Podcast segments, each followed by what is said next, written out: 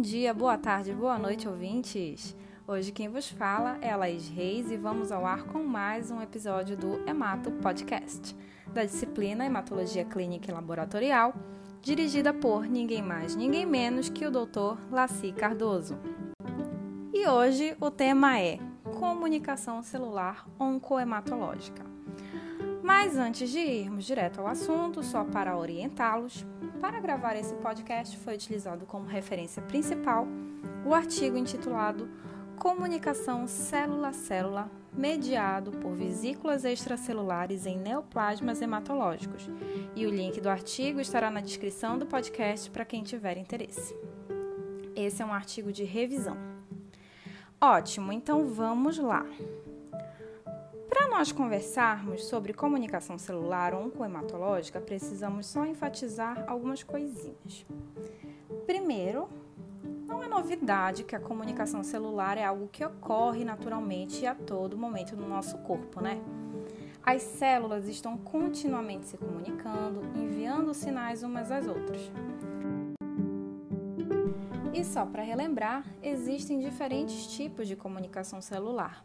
E as quatro principais são a sinalização autócrina, quando a célula emite um sinal para si mesma, a sinalização parácrina, quando a célula emite um sinal para uma célula vizinha a curta distância, a sinalização endócrina, quando a célula emissora e receptora estão a uma longa distância e o sinal precisa percorrer a corrente sanguínea para chegar até o seu destino, e a sinalização por contato direto, quando as células vizinhas abrem canais em suas membranas que permitem a passagem de mediadores intracelulares. Segundo ponto, na medula óssea, as células sanguíneas se originam a partir das células-tronco hematopoéticas em um microambiente especializado, conhecido como nicho hematopoético, o que inclui o nicho endosteal, que é proposto como uma importante fonte de células-tronco hematopoéticas quiescentes, e o nicho vascular, que é implicado na manutenção e na regeneração de células-tronco hematopoéticas. O que caracteriza o microambiente da medula óssea mais complexo em relação aos microambientes nos tumores sólidos. Então, quando a gente conversa sobre câncer, é compreendido que o microambiente tumoral ele desempenha um papel muitíssimo importante na progressão tumoral, na metástase também e até mesmo na resistência ao tratamento quimioterápico. Beleza, Laís, mas o que é esse microambiente tumoral? O que ele tem a ver com a comunicação celular? Calma, fera, eu vou te explicar.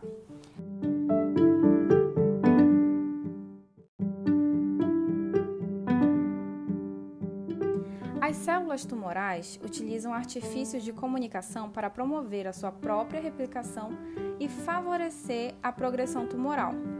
Daí, elas envolvem nessa comunicação diversos tipos celulares presentes no microambiente tumoral, certo? As células consideradas como componentes principais do microambiente tumoral são os fibroblastos associados ao câncer, ou CAFs. Mas quando a gente fala de população celular ao redor das células tumorais em neoplasmas hematológicos, essas células são referidas como células estromais mesenquimais da medula óssea. Logo, no caso de neoplasmas hematológicos, nós destacamos nessa comunicação, além das células tumorais, as células estromais mesenquimais da medula óssea, as células endoteliais e algumas células imunes, como as células B, T e NK. Ok, mas como é que elas se comunicam exatamente?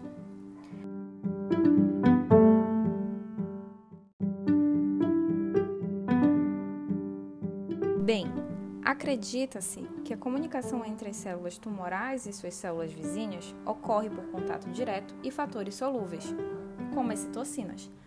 Mas algumas evidências emergentes sugerem que, além das vias de sinalização convencionais, as vesículas extracelulares liberadas pelas células tumorais ou pelas células vizinhas podem facilitar a modulação do microambiente tumoral sem entrar em contato direto com as células não tumorais. Isso porque as vesículas extracelulares carregam proteínas, RNAs mensageiros, lipídios, microRNAs e, mais recentemente descobertos, circRNAs.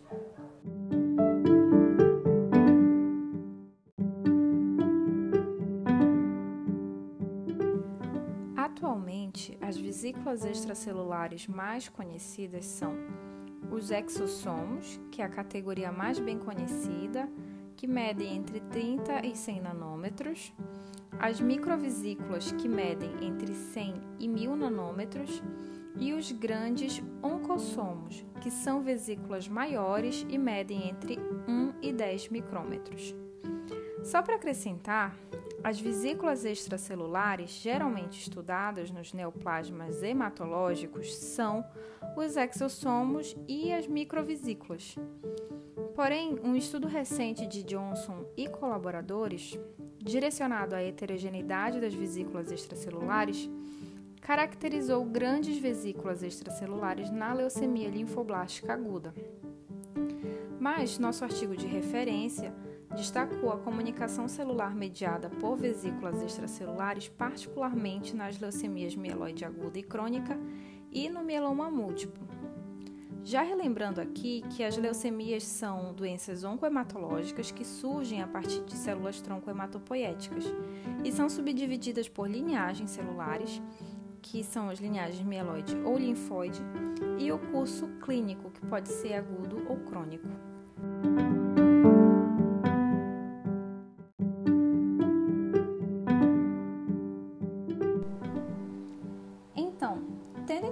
Alguns conceitos e relembrado umas coisas, vamos nos aprofundar um pouquinho no assunto, começando pelas leucemias mieloide agudas, ou LMA. Alguns estudos têm pesquisado sobre vesículas extracelulares derivadas de células leucêmicas e sugerido que elas afetam suas células vizinhas de maneira autócrina e ou parácrina.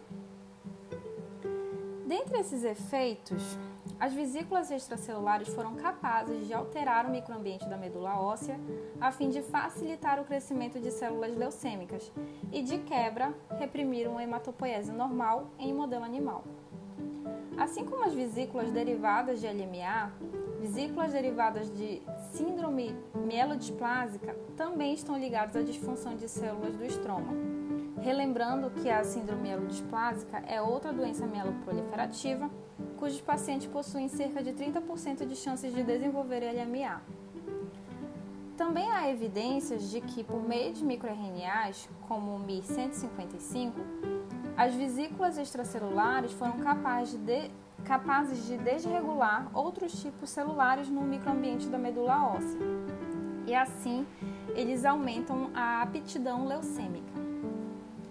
Além dos microRNAs, outros componentes também são identificados nas vesículas extracelulares, como as proteínas e RNAs mensageiros. Por isso, é um pouco difícil focar em uma única via para a LMA.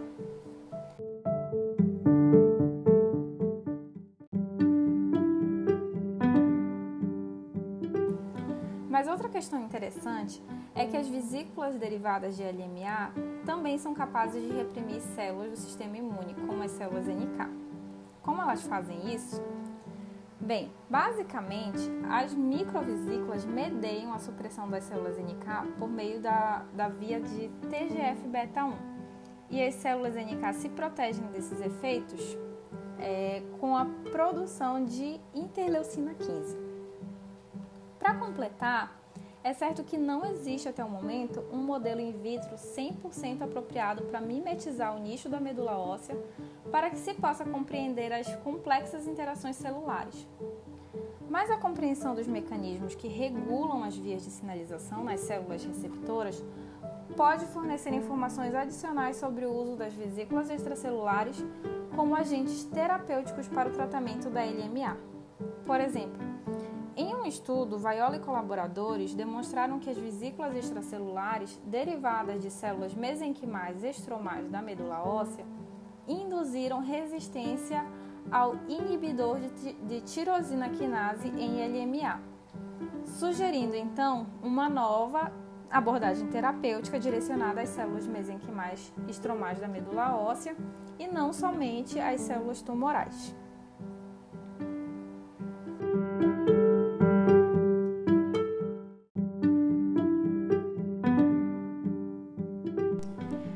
Em comparação à LMA, a leucemia mieloide crônica, ou LMC, tende a progredir de forma mais lenta e é amplamente caracterizada pela proteína quimérica BCR-ABL. Outro fator relacionado aos pacientes de LMC é o aumento da densidade microvascular e as correlações clínico-patológicas com a angiogênese na medula óssea. Em relação a isso, há evidências de que as vesículas extracelulares secretadas por células de LMC podem potencialmente influenciar a angiogênese in vitro e in vivo, afetando diretamente as propriedades das células endoteliais. Vamos ver que evidências são essas. Primeiramente, pesquisadores utilizaram duas linhagens celulares, a K562, que é uma linhagem humana de leucemia, e uma linhagem de células endoteliais, de veia umbilical humana, que eu vou chamar aqui só de células endoteliais para ficar mais fácil, tá bom? Esses pesquisadores coletaram e marcaram com flu as vesículas que eram liberadas pelas células K562. E eles observaram que essas vesículas, eram internalizadas pelas células endoteliais e tinham como resposta um aumento da angiogênese.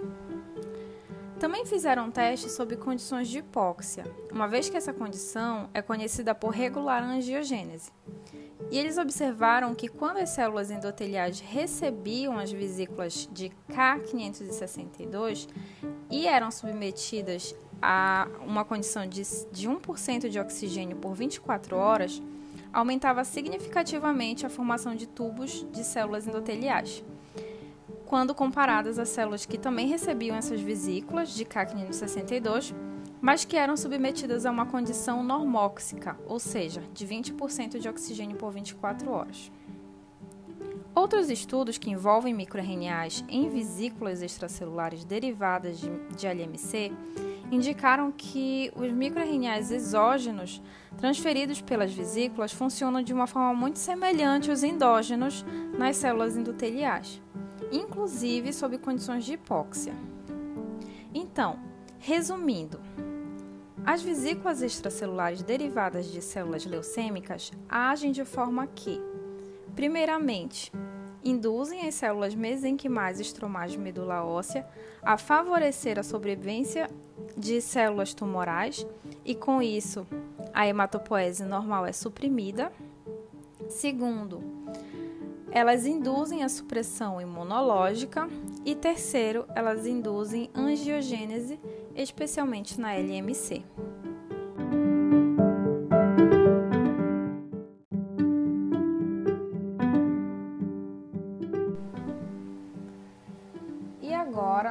Já entrando na última parte do nosso assunto, nós vamos explorar um pouco a comunicação celular mediada por vesículas no mieloma múltiplo. O mieloma múltiplo é uma doença oncohematológica de células B diferenciadas, conhecidas como plasmócitos. Ele parece ser fisiopatologicamente semelhante aos tumores sólidos, uma vez que a expansão clonal dessas células cria uma massa tumoral predominantemente localizada na medula óssea. Por isso que a comunicação celular no microambiente da medula óssea tem um papel fundamental na patogênese do mieloma. Assim como nas doenças oncomatológicas já relatadas, as vesículas extracelulares derivadas do mieloma interagem com as células mesenquimais estromais da medula óssea, e evidências indicam que elas favorecem a produção de MIR-146A nessas células, o que induz o aumento de citocinas e quimiocinas, como a interleucina 6, e isso contribui para o crescimento das células de mieloma. Os osteoclastos são outros tipos celulares que também são ativados pelas vesículas derivadas de mieloma, que por sua vez, quando entram em uma atividade osteolítica, liberam substâncias que favorecem a proliferação tumoral. Outro tipo de célula que sofre influência de vesículas de mieloma são as células supressoras derivadas de mieloide. Elas têm como efeito a sobrevida prolongada, o que é muito interessante para as células tumorais, porque as células supressoras derivadas de mieloide, elas representam uma população de células regulatórias que prejudicam a resposta imune antitumoral inata e adaptativa.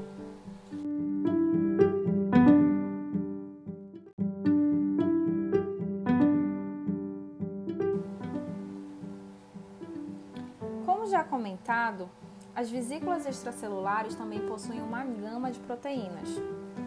No mieloma múltiplo, essas proteínas foram relacionadas em um estudo com vias distintas, como moléculas apresentadoras de antígenos e moléculas de adesão. Sem contar que essas vesículas contêm a forma biologicamente ativa do CD147, que conduz à proliferação celular no mieloma, e elas também abrigam o CD138, que é conhecido por ser um regulador angiogênico. A angiogênese no mieloma múltiplo também foi estudada sob condições de hipóxia prolongada, e foi observado que vesículas derivadas do mieloma, sob essa condição de hipóxia, aumentavam a angiogênese em células endoteliais por meio do mecanismo de inibição do FIH1, mediado pela expressão de MIR-135B. O FIH1 é um fator de inibição de RIF1, que por sua vez é um fator de indução de hipóxia. A atividade angiogênica aumentada na presença de vesículas derivadas do mieloma também foi observada em modelo animal. Esses achados indicam que as vesículas extracelulares secretadas pelas células de mieloma são reguladores chaves que educam diversas células, como as células que a gente falou aqui. Células endoteliais, células mesenquimais e estromais da medula óssea, células supressoras derivadas de mieloide e os osteoclastos. Isso tudo tendo como alvo o microambiente da medula óssea. Mas, como nem só de vesículas derivadas de mieloma sobrevive o microambiente tumoral, as vesículas derivadas de células mesenquimais e estromais da medula óssea também têm seus fatores de modulação para a manutenção de um microambiente favorável à proliferação de células de mieloma múltiplo. Por exemplo, em um estudo, Roccaro e colaboradores compararam conteúdo de vesículas extracelulares derivadas das células mesenquimais e estromais da medula óssea em duas condições, na condição de mieloma múltiplo e em condição normal. E eles relataram que essas vesículas de células mesenquimais e estromais da medula óssea no mieloma múltiplo continham menos do supressor tumoral MIR-15A e níveis mais elevados de proteínas oncogênicas, também de citocinas e moléculas de adesão. Enquanto que as condições normais tiveram potencial de inibir o crescimento de células de mieloma, o que eles também passaram a indicar isso como uma nova abordagem de terapêutica para o mieloma, né? Utilizar as células estromais da medula óssea normais para induzir uma inibição ao crescimento de mieloma múltiplo. Então, as vesículas derivadas das células mesenquimais e estromais da medula óssea também foram relatadas por contribuir, além da manutenção do microambiente, como imunossupressoras. Por quê? Porque elas têm a capacidade também de ativar células supressoras derivadas de mieloide. Então, ouvintes, depois desse longo papo sobre comunicação celular, chegamos à conclusão de que a interação entre as vias convencionais e as vias mediadas pelas vesículas extracelulares são muito mais complexas do que se podia imaginar. Inclusive, para entender melhor essa comunicação célula a célula, alguns outros fatores emergentes, né, como a origem, o tropismo e o mecanismo de transferência dessas vesículas precisam ser abordados. Então é isso, ouvintes. Muito obrigado por escutar o meu podcast. Um beijo e até a próxima!